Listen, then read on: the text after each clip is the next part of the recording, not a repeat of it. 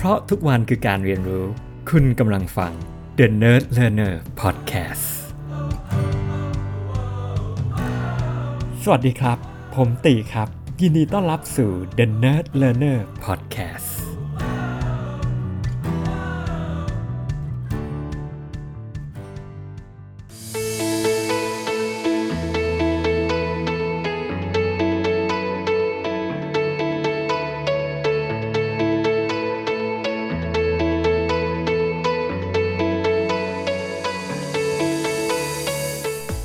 วัสดีครับผม วันนี้นะครับอยากจะมาพูดเรื่องของ PMS หรือ Performance Management System นะครับ จริง ๆ แล้วเนี่ยผมค้นพบว่าเฮ้ยมันเป็นคำถามอะที่ผมผมรู้สึกว่าแบบเจ้าของหรือผู้บริหารเนี่ยมักมักอยากจะจะรู้ว่าจะทำยังไงดีในการที่แบบเออประเมินพนักงานยังไง วางระบบยังไง จัดการยังไง แล้วแบบมันเป็นคำถามที่ผมเองก็ถามตัวเองอะอยู่ตลอดทุกๆปีอะครับ ทุก ๆ ครั้งที่แบบมีการทำในสิ่งที่เรียกว่าประเมินประจำปีนะครับถ้าเกิดใครทำงานบริษัทนะครับผมว่าก็ก็เป็นเรื่องที่เรียกว่าแทบทุกบริษัทเนี่ยมี process นี้นะครับแล้วก็สำหรับในที่ที่ Go 5นะครับช่วงเวลาเนี้ยก็เป็นช่วงที่เรากำลังทำสิ่งที่เรียกว่า annual review กันหรือง่ายๆคือประเมินประจำปีนี่แหละนะครับ ใช่ครับเดือนนี้นะครับผมก็ถ้าใครอยากฟังรายละเอียดเพิ่มเติมนะครับ ก็แนะนำ EP 17 นะครับผม 360 องศารีวิวนะครับก็ ก็เป็นอะไรที่แบบผมว่าเป็นอะไรที่ผมอินมากเนาะนะครับจริงๆตั้งแต่ตั้งแต่เริ่มทำงานตั้งแต่จบใหม่เลยก็ว่าได้นะครับ จริงๆแล้วผมก็อาจจะมีแชร์อยู่ใน EP 17 แต่ว่าจะรีแคปสั้นๆนะครับ คือสมัยนั้นเนี่ยผมกลับเข้ามาแล้วก็กลับมาช่วยธุรกิจที่บ้านที่ TKS นะครับ ก็ระบบการประเมินสมัยนั้นนะครับ เป็นเปเปอร์แล้วก็มีประมาณแบบ 40-50 ข้อ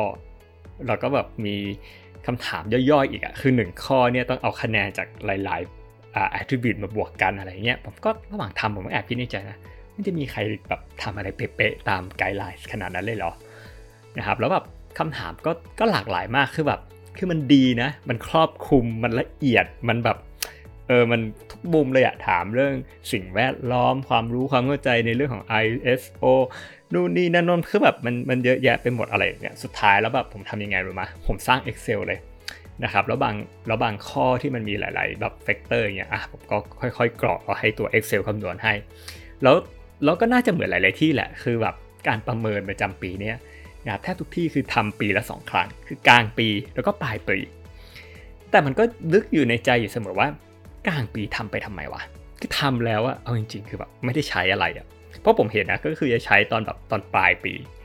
แต่ว่าตอนปลายปีที่ใช้คือเอาคะแนนจากกลางปี แล้วเอาคะแนนจากปลายปีมารวมกัน แล้วก็เฉลี่ยแล้วก็ได้ผลลัพธ์ แล้วผลลัพธ์นี้ก็เอาไปใช้เป็นข้อมูลประกอบในการปรับเงินเดือน ซึ่งจริง ๆ แล้วกลายเป็นว่าข้อมูลที่ออกมาเนี่ยบางทีมันก็ไม่ได้อ l ไลน์หรือสอดคล้องกับการพิจารณาในเรื่องของ compensation ขนาดนั้นนะ แล้วพอผมได้มีโอกาสได้เข้ามาแบบจับตรงนี้เนาะคันไม้คันมือแล้วกัน ก็เรียกว่าแบบ คือเปลี่ยนแบบ ผมว่ามันคงมีมีมีมีคนแบบนั่นแหละ เพราะว่าแบบคือผมรู้สึกว่าตอนนั้นเราพยายามเปลี่ยนหลายหลากหลายรูปแบบมากแต่แบบเอ้ยผมแบบอยากให้มันซิมเพิลทำยังไงให้มันลดข้อแบบตั้งเป้าแบบเหลือสิบสิบปัจจัยได้มะอะไรเงี้ยที่เราอยากจะโฟกัสจริงๆอะไรอย่างเงี้ยครับ เราตอนนั้นเราก็พยายามแบบเออเหลือให้มันสิบปัจจัยอะแต่ละข้อให้มันแบบตัวเลือกมันสเกลมันเหมือนมันกันมะหนึ่งถึงสิบกันดีมะนะครับอ่ามันจะได้ง่ายอ่าคุณมองว่าอ่าเป็นยังไง 10 เห็นด้วยมากที่สุด 1 เห็นด้วยน้อยที่สุดอะไรประมาณอย่างเนี้ยเราใช้ weighting เอาอ่าข้อนี้ให้มีน้ำหนักประมาณ 15%ข้อนี้อาจจะมีน้ำหนัก 5%ข้อนี้อะเรื่องอ่า compliance อาจจะเหลือแค่3%อะไรประมาณอย่างนั้นนะครับแล้วแล้วผมใช้เวลาเยอะมากเลยนะครับในการแบบคัดเลือกปัจจัยต่างๆ เนี่ยทำยังไงเออมันตกลงแล้ว essence ที่จำเป็นอะมันคืออะไร เพราะว่าถ้าเกิดเราทำเยอะไปอะบางทีกลายเป็นว่าสุดท้ายแล้ว ทุกคนอาจจะเหลือแค่แบบปัดปัดข้อมูลอะแล้วก็มาดูว่าเลขสุทธิมันได้เป็นอะไรอย่างเงี้ยผมก็รู้สึกว่าเออเว้ยมันมันมันมันควรจะเป็นอย่างนั้นหรือเปล่า นี่ก็เป็นคำถามที่ ที่ผมก็ถามอยู่ตอนนั้นนะสุดท้ายก็ได้ประมาณ 10 ข้อนี่แหละ แล้วสำหรับแบบคนที่มีลูกน้องอาจจะมีแบบ5 ข้อเพิ่มขึ้นมาอะไรเงี้ยแบบที่เป็นด้านของ leadership ด้านของความเป็นผู้นำแล้วเราพอมา go 5เราก็มีการแบบจริงๆแล้วมีปรับทุกปีปรับปรับเล็ก ๆ น้อยๆปรับอะไรบ้าง เราเริ่มมีแบบอ่าประเมินให้ลูกน้องได้ประเมินหัวหน้าบ้าง อันนี้ก็เป็นเรื่องใหม่มาก ส่วนตัวคือแบบดีมากเลยนะ ผมแชร์อยู่ใน EP 17 นะครับ จากนั้นก็มีให้ประเมินองค์กรด้วยแล้วล่าสุดก็มีประเมินผู้ร่วมงาน แล้วแล้วพอเราขึ้น 360 เนี่ย ผมว่ามันเจ๋งตรงที่ว่าจริง ๆ แล้วอะมันช่วยเรื่องของ culture ด้วยนะ คือพอบริษัทมันเริ่มโตขึ้นอะคำถามคือว่าเฮ้ยทำยังไงดีที่เรามี culture ที่ดี มีสภาพแวดล้อมการทำงานที่ดีใช่ไหมนะครับผมทำยังไงที่แบบเออเราไม่แบบ ลดในเรื่องของ politics ลงอะไรเงี้ยก็พบว่าจริงๆแล้วอะพอเรามีระบบการประเมินแบบเนี้ยแล้วเรา emphasize เรื่องของ culture มันทำให้ทุกคนเนี่ยจริง ๆ แล้ว อันนี้ตามทฤษฎีนะในมุมมองผมคือว่าทุกคนก็อยากจะเป็นคนที่ดีอะคือผมเชื่อว่าแบบคนเรามันมันมีหลากหลายด้านเนาะคือแบบคำว่าดีมันก็ subjective แต่ว่าถ้าในมุมมองผมเชื่อว่าแบบ คือทุกคนสามารถเลือกปฏิบัติใดได้ในทุกๆรูปแบบ แต่คำถามคือทำอย่างไรที่เขาอยากจะปฏิบัติในทิศทางที่ควรจะเป็น หรือว่าทิศทางที่วิธีการทำงานของเรา culture ของเราเนี่ยเออต้องการ ซึ่งส่วนหนึ่งพอถ้าผมมองว่าระบบ PMS ระบบการประเมินดีเนี่ยเออมันอยากจะ encourage อยากจะทำให้เออทุกคนอยากจะปฏิบัติดีต่ออีกคนหนึ่งถูกไหมด้วยระบบ peer feedback ด้วยระบบหัวหน้าประเมินลูกน้องหรือแบบเอาจริง ๆ แม้แต่แบบ จริงๆคะแนนที่ลูกน้องประเมินหัวหน้าเนี่ยไม่ได้เอามาถูกคำนวณ แต่ว่ามันก็ทำให้หัวหน้าแบบ อยากจะปฏิบัติทำหน้าที่ของเขาที่ดีอะเพราะเขาก็รู้ว่าอ่าวันนี้เนี่ยอ่ามันก็จะมี feedback ขึ้นมานะครับหรือว่าตัวเขาเองเขาก็รู้ว่าอาจจะมีเพื่อนร่วมงานเนี่ยมี feedback ให้เข้ามา เขาก็อยากจะปฏิบัติดีต่อทุกๆคน ไม่ว่าจะเป็นใครใน Go 5 อะไรประมาณอย่างนี้ อันนี้คือคือในมุมมองของผมเนาะแล้วก็จากประสบการณ์ที่แบบเออผมผมชอบวิกิพีเดีย ในโมเดลว่าเออเขาเป็นรูปแบบ Open และ Transparent นะแล้วเขา success มากอะด้วยด้วยทีมแอดมินใช่ไหมที่แบบมีหลาย ๆ คนอะแล้วทุกคนต่างต่างมี authority ของตัวเอง แล้วทุกคนรู้ว่าเขาควรจะทำหน้าที่ยังไง เพราะเขารู้ว่ามันมีคนหนึ่งที่คอยมอนิเตอร์อยู่แล้วว่าทำหน้าที่เดียวกันอยู่ แล้วมันสามารถค้านกันหรือชนกันได้อะไรประมาณอย่างเนี้ยคือแบบพอมันมี feedback มาหลาย ๆ ทาง ผมว่ามันสามารถ encourage behavior ที่ดีได้แล้ว แล้วเมื่อมันมีเคสที่อาจจะมีบางครั้งที่มันไม่ไม่ค่อยดีเท่าไหร่อาจจะมี feedback กลับมาทำให้เราเห็นภาพว่าเออตรงไหนที่มันมีอะไรที่เราอาจจะต้องเข้าไปแก้ไข หรือตรงไหนที่เราเห็นว่ามันมี exceptional มี star มีเคสที่แบบเออมันมันทำได้เลยดีมากๆนะเราก็จะมีข้อมูลจากหลาย ๆ ที่เข้ามามากยิ่งขึ้นนะครับซึ่งซึ่งระบบประเมินพวกนี้เนี่ยข้อเสียคือว่าคือทุกคนก็จะแบบ มักจะผมว่ายิ่งไทย culture เนี่ยคือแบบรักลูกน้องอะเนาะคือแบบก็อาจจะประเมินแบบลำเอียงนิดนึงให้คะแนนดีนิดนึงอะไรอย่างเงี้ยอันนี้ก็เป็นโจทย์เสมอนะที่แบบว่าจะแก้ไขปัญหาอย่างยังไงดี แต่วันนี้เนี่ยผมก็รู้สึกว่าเรายังไปไม่ถึงตรงนั้นเนาะคือจริงๆแล้วที่เล่ามาให้ฟังอะคือว่า มันยังมีอะไรเยอะที่อยากจะทำอะนะแล้วผมรู้ว่าเอ้ยแม้ว่าเราทำไปแล้วสุดท้ายก็คงต้องปรับอีกอะไรอย่างเงี้ยครับ แต่ว่ามันผมผม enjoy the journey นะคือว่า ตอนนี้เราทำอะไรไปบ้าง อ่า เราเริ่มทำ OKR มา คือวันนี้เนี่ยคำถามคือว่าเอ้ยทุกคนบอกว่าน้องตัวเองคนนี้แบบเฮ้ยทำงานดีขยันมากตั้งใจทำงาน พอเราได้ launch OKR ไปเนี่ย ตรงนี้ช่วยได้เยอะเลยนะครับผมพูดเรื่อง OKR เนี่ยใน EP 30นะครับก็สามารถไปติดตามกันได้ชื่อ EP OKR เลยนะครับ ก็แล้วเราเอา OKR เนี่ยมาลิงก์กับระบบ PMS ก็คือตอนประเมินประจำปีปีเนี่ยเป็นปีแรกที่เราเอา OKR มาลิงก์แล้ว คือไม่ได้หมายความว่าผลลัพธ์ของ OKR เนี่ยมาให้คะแนนนะมิงั้นเนี่ยมันไม่แฟร์ถูกไหมเพราะว่าจริงๆ OKR เนี่ยมันไม่ได้หมายความว่ามันต้อง achieve คือการตั้งเป้าบางครั้งเนี่ยมันอาจจะตั้งเป้า moonshot ก็ได้ เพราะฉะนั้นคนที่ควรจะได้รับการ reward คือตั้งเป้าที่ challenge จริง ๆ แม้ว่าเขาไปไม่ถึง อาจจะได้คะแนนมากกว่าคนที่ achieve OKR แต่ตั้งเป้าแบบ simple simple และ basic ถูกไหมแต่วิธีการก็คือว่าเราเอา OKR ข้อมูล OKR เนี่ยมาให้หัวหน้าดูเวลาเขาประเมินลูกน้อง เราเอาข้อมูล OKR เนี่ยมาให้เจ้าตัวดูเวลาเขาประเมินตัวเอง เพราะฉะนั้นเขาก็ต้องคิดแล้วว่าเวลาเขาให้คะแนนตัวเองเนี่ยแล้ว OKR มันแบบเออ มันไม่คืบหน้าหรือมันไม่ได้ดีมากนะ แล้วคุณยังบอกตัวเองดีเนี่ยมันจะขัดแย้งมากๆนะ อันอันนี้ก็คือหนึ่งในวิธีที่เราเริ่มใช้ แล้วอีก process หนึ่งนะครับที่เราวันนี้เราเริ่มทำ เราก็อยากจะทำให้ดียิ่งขึ้นนะ คือเริ่มคัดทำเรื่องสิ่งที่เรียกว่า calibration process ตรงนี้เนี่ยผมก็เห็นสตาร์ทอัพทำมาแล้วจริงๆ แล้วอ๋อมันก็เป็นเป็นเทคนิคพื้นฐานมากๆ เหมือนกันนะเนี่ยนะครับผมแล้วก็ช่วยได้เลยคือทำยังไงที่เออเราเริ่มมีมิ팅มานั่งคุยกันแล้วเอาข้อมูลมาแชร์กันว่าเออจริง ๆ แล้วเนี่ยทุกๆทีมเนี่ยใน Go 5ของเราวันนี้เนี่ยอ่าใครที่เราให้อยู่ในเกณฑ์ A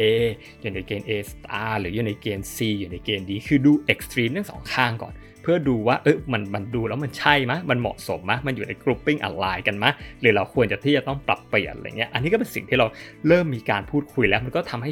ช่วยอ l i ว่าอ่าผลของการประเมินของโดยรวมเนี่ยอ่าในภาพรวมของ Go 5หรือว่าใครมี feedback เป็นยังไงได้บ้าง เอาจริงๆ ผมรู้สึกว่าเรายังทำได้ดีเยอะเลยนะพอปีนี้ผมเข้าไปดูในส่วนของ calibration process อ๋อแล้วผมกลับมานิดนึงตอนแรกเนี่ยผมบอกว่าแต่ละข้อเนี่ยเราลองทำแบบให้คะแนน1ถึงสิบถูกไหมแล้วสุดท้ายออกมาเป็นแบบ เป็นเปอร์เซ็นต์จาก1ถึงร้อยเหมือนแบบคุณทำข้อสอบอะแล้วคุณได้อะ75เปอร์เซ็นต์คุณได้ B นะอะคุณได้อ่า85เปอร์เซ็นต์คุณได้ A นะ ผมว่าพบว่าวิธีนี้กลายเป็นว่าแบบมัน backfire เหมือนกัน คือมีช่วงหนึ่งผมได้รับ feedback จากหัวหน้าบอกว่าเฮ้ยทำไมให้เลือกแค่1ถึงสิสเกลมันควรจะแบบเลือกได้แบบ1.5แบบ8.5 9.5 มาบางทีมันอยู่ในระหว่างกลางอะไรแบบนี้คือนึกเหมือนทำข้อสอบหรือมันแบบให้คะแนนอะไรบางอย่างอะไรเงี้ยแล้วพอผมไปศึกษาลึกๆก็พบว่าเฮ้ยจริง ๆ แล้วอะ ระบบส่วนใหญ่ในการประเมินเขาไม่ได้ทำสเกลแบบนี้เลยก็ควรใช้แบบ l i k e t s c a l e มันมีประมาณแบบ4-5สเกลให้เลือกก็พอนะ คือเหมือนกับบังคับ choice อะบางครั้งมีสเกลหนึ่งที่แบบว่าอาจจะแบบเหมือนแบบประเมิน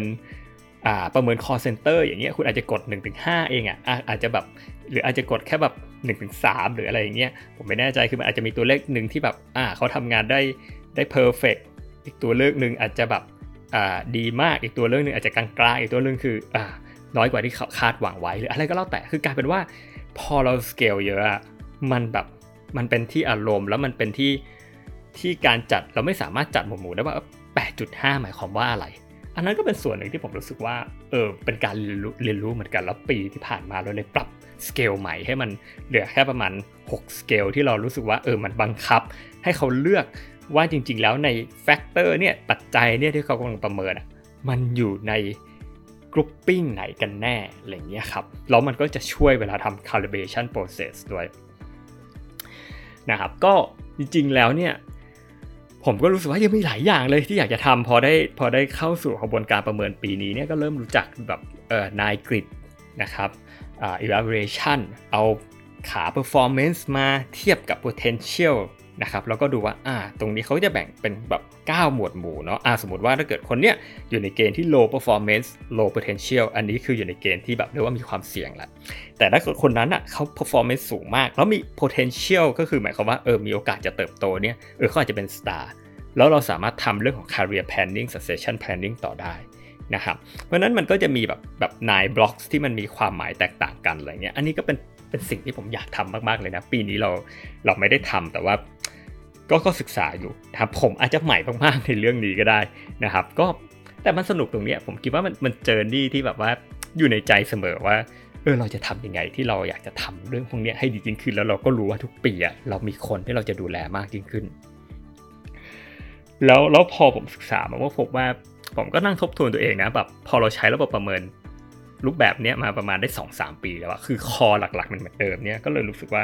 ตอนแรกเราก็คิดว่าเราอยากจะเปลี่ยนนิดหน่อยอะให้มันทำนายกริดได้อะไรได้แต่ว่าคำถามที่ผมเริ่มนั่งถามตัวเองแบบว่า กลับมาเรื่องเดิมๆอะทำไมเราประเมินปีละสองครั้งปะว่ากลางปีจริงๆแล้วเราใช้อะไรหรือเปล่า คืออย่างน้อยประเมินปลายปีเรายังใช้ข้อมูลเนาะแล้วเรายังมีวันออนวันมาคุยกับทีมงานอะไรอย่างเงี้ยแล้วแบบเออเราจะทำยังไงให้มันเป็นประโยชน์กว่านี้ แบบ แบบมีระบบประเมินที่เจ๋งกว่านี้อะผมก็นั่งศึกษาไปเรื่อย ๆ เลยแล้วแบบมันก็เลยเป็นโจทย์ว่า เฮ้ย ผมอยากทำแบบว่า next generation performance management system ว่ะ คือแบบว่า เฮ้ย ถ้าจะทำทั้งทีอะเราลองมานั่งวาง vision กันใหม่เลยมา แบบ เออว่า feature แนวเนี้ยมันต้องเป็นยังไง คือแบบ process มันควรจะเป็นยังไงอะแล้วคำถามก็คือว่า เออ แล้วจริงๆ แล้วเราควรจะวางระบบ performance management ที่ดีเป็นยังไงบ้าง ในโลกยุคใหม่ แล้วเอาพนักงานเป็นที่ตั้งอะเหมือนแบบถ้าผมทำ CRM ก็คือเราทำเรื่อง customer centric แต่ถ้าทำตัวระบบพวกนี้เรามอง employee centric empower พนักงานของเรายัางไง เพราะฉะนั้นคำถามคือว่าเฮ้ยระบบที่ดีวันนี้จริงๆแล้วมันไม่ควรจะมองในเรื่องของการประเมินแต่ระบบ PMS ที่ดีแบบนี้ควรจะเป็นตัวช่วยเพื่อช่วยในเรื่องของการ people development มากกว่า เพราะฉะนั้นวันนี้เนี่ยสิ่งสำคัญเลยว่า เฮ้ยทำยังไงวะ ที่ตัวระบบเนี่ยช่วยมันมีการเติบโต มีเรื่องของ growth มีเรื่องของ care ให้เห็นว่าเออเราใส่ใจพนักงานเนาะแล้วทำยังไงที่เออมันทำแล้วมันได้ Impact อะเพราะฉะนั้นวันนี้เนี่ยเขาก็เลยบอกว่าเทรนด์ของของระบบการประเมินที่มันเป็นรูปแบบ employee centric เนี่ยมันไม่ได้เป็นการที่เราประเมินพนักงาน แต่เป็นเป็นการที่เขาบอกว่าเฮ้ยโฟกัสที่เราจะพัฒนา พนักงานเพื่อให้เขาสามารถเติบโตได้ แทนที่จะให้แค่ feedback แค่ปีละครั้งหรือสองครั้งเนี่ยทำยังไงที่เราควรทำเรื่องของ real time feedback อะไรมากขึ้นกว่านี้แล้วมีระบบมารองรับอะไม่ใช่แค่แบบนัด one on one สักพักแล้วก็ลืมแล้วก็ไม่รู้คุยอะไรกันทำยังไงที่แบบเออเราเอาระบบเข้ามาใช้จัดการพวกนี้อันนี้ก็น่าสนใจมากๆ แล้วแทนที่เราจะทำระบบประเมินที่มันซับซ้อนมันอะไรมากมายทำยังไงที่มันแบบมัน simplify ขึ้นอะ เพื่อให้มันมันได้ประโยชน์มากกว่า เพราะถ้ามันซับซ้อนเกินไปใช้เวลานานเกินไป มันก็แบบมันยึดติดกับ bureaucratic กับ process อันนี้เราก็แก้ไปเยอะแล้ว แต่ผมรู้สึกว่าเดี๋ยวเราจะทำได้ดีกว่านี้นะครับเพราะนั้นคอนเซปต์ใหม่เขาเลยบอกว่าเฮ้ยจริง ๆ แล้วอะเราประเมินเขาเรียกว่าแค่แค่ pay per performance บริษัทส่วนใหญ่จะประเมินแค่ปีละครั้งปีละสองครั้งอะไรเงี้ยแต่เอาจริงๆก็เหมือนแบบปีละครั้งเนาะ วิธีการใหม่เขาบอกว่าเฮ้ยเน้นเรื่องของ employee manage อ่า development เลย อันนี้เนี่ยก็แอดไลน์กับ OKR มากเลย คือในเมื่อ OKR จริงๆ แล้วถ้าทำ OKR จริงๆอะคือเราเซตเป้าทุกๆไตรมาสถูกไหมแล้วทุกๆไตรมาสอะเราให้ one on one เราให้ feedback แล้วเราก็เหมือนเราทำสิ่งที่เราเรียกว่า development review แยกกัน จากนั้นในสิ้นในท้ายของแบบจบ 1 ปีแล้วอะเราค่อยทำสิ่งที่เรียกว่า compensation review เพราะนั้นเราแยกการรีวิวเป็น 2 รูปแบบรูปแบบแรกคือเออรีวิวเพื่อพัฒนา เพื่อเพื่อพัฒนาการเพื่อเพื่อช่วยเหลือพวกสไตล์โคชชิ่งแล้วก็รีวิวท้ายปีเนี้ยอะเพื่อของการอ่าอ่าอ่า compensation เพื่อเรื่องของการปรับเงินเดือนโบนัสเออแล้วพอมันแอนไลน์กับ OKR มากเลยผมก็รู้สึกแบบ นี่เจ๋งมากเลยว่ะถ้าเราทำอะไรแบบนี้ได้เนี่ยเรามี OKR feature เรามี PMS แล้วเราปรับให้มันเป็น next generation อะไรเงี้ยคือมันพูดง่ายอะทุกๆอย่างมันพูดง่าย แต่สิ่งที่ยากที่สุดคือลงมือทำอะไรเงี้ยแต่คำถามสำหรับผมคือว่าผมก็มานั่งคิดนะเออวันนี้เนี่ย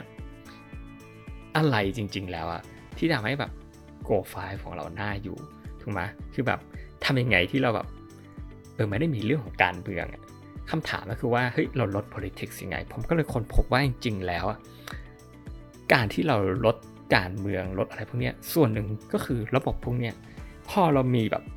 สิ่งที่เรียกว่า compensation ceremony celebration ceremony อย่างเป็นทางการเออทุกคนเขารู้แล้วเขา expect เขารู้เลยว่าเออบริษัทเราจะพิจารณาการปรับเงินเดือนโบนัสตำแหน่งช่วงเวลานี้นะ ทุกคนก็จะคาดหวังได้ว่า เออ ว่าว่าอะไรจะเป็นอย่างไรบ้างว่าเขาจะได้รับการดูแลในช่วงเวลานี้ เรามี one on one feedback ที่เราคุยกันหลังจากนี้เออทุกอย่างพอมันชัด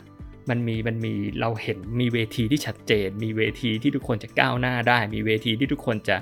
ได้ recognition ที่ทุกคนจะถูกเห็น ผมว่ามันช่วยได้เยอะเลยแหละมันเหมือนเราเอาเรื่องแบบ การเมืองที่มันปล่อยให้เป็นหลังบ้านมาทำหน้าบ้านให้มันถูกต้องแล้วทางหน้าบ้านให้ดี เพราะนั้นมันก็เลยสำคัญมากๆเลยสำหรับผมว่าเฮ้ยถ้าเราทำระบบเนี่ยเราถ้ามันทำได้ดีแล้วมัน work มากๆอะ มันจะช่วยบริษัทมันไปได้ไกลมากๆเลยอย่างเงี้ยครับก็วันนี้ผมก็ก็ก็ก็คิดว่าเรามาถูกทางแล้วล่ะนะครับ แต่ก็อยากจะทำให้ดีกว่านี้อีก เรารู้สึกว่าตื่นเต้นมากกับ กับผมว่าแบบเรื่องคนเรื่องการพัฒนาเรื่องพอมาทำระบบ HR แล้วมันมีอะไรแบบไม่ได้ทำเยอะมากจริง ๆ นะ แล้วแบบผมคิดว่าแบบทุกที่อะนะครับเพราะเราเราขายระบบ HR ใช่ไหมแบบทุกบริษัทผมแอบสังเกตแล้วแบบมีปัญหาแบบ ไม่ใช่เรื่องปัญหาแล้วกันแต่แบบแทบทุกที่คือ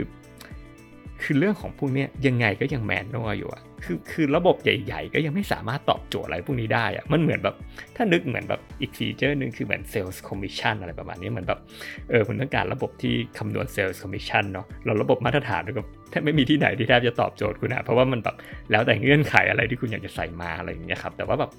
เออมันเป็นแบบมันเป็น challenge ที่แบบ ที่ผมว่ามันมันสนุกมากๆเลยแล้วถ้าแบบเอา tackle problem นี้ได้แม้ว่ามันไม่ได้ร้อยเปอร์เซ็นต์นะมันได้แค่เจ็ดสิบเปอร์เซ็นต์อะ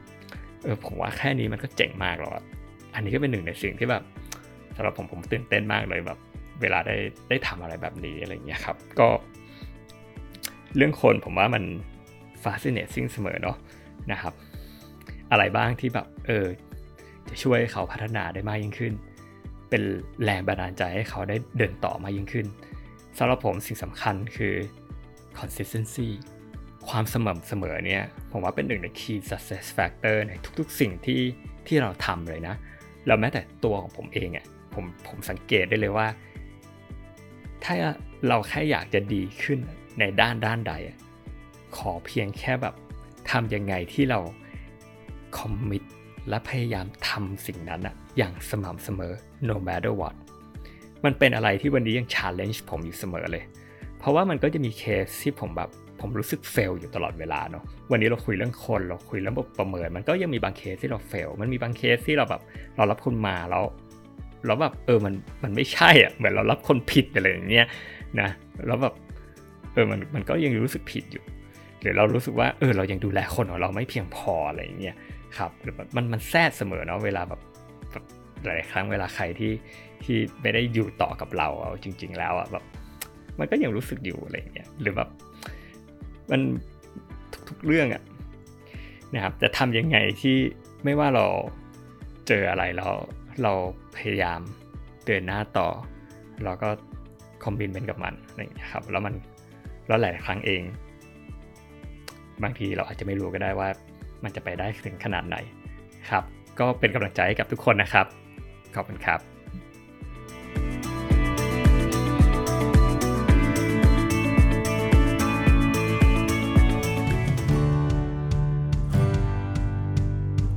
ราะทุกวันคือการเรียนรู้ คุณกำลังฟัง The Nerd Learner Podcast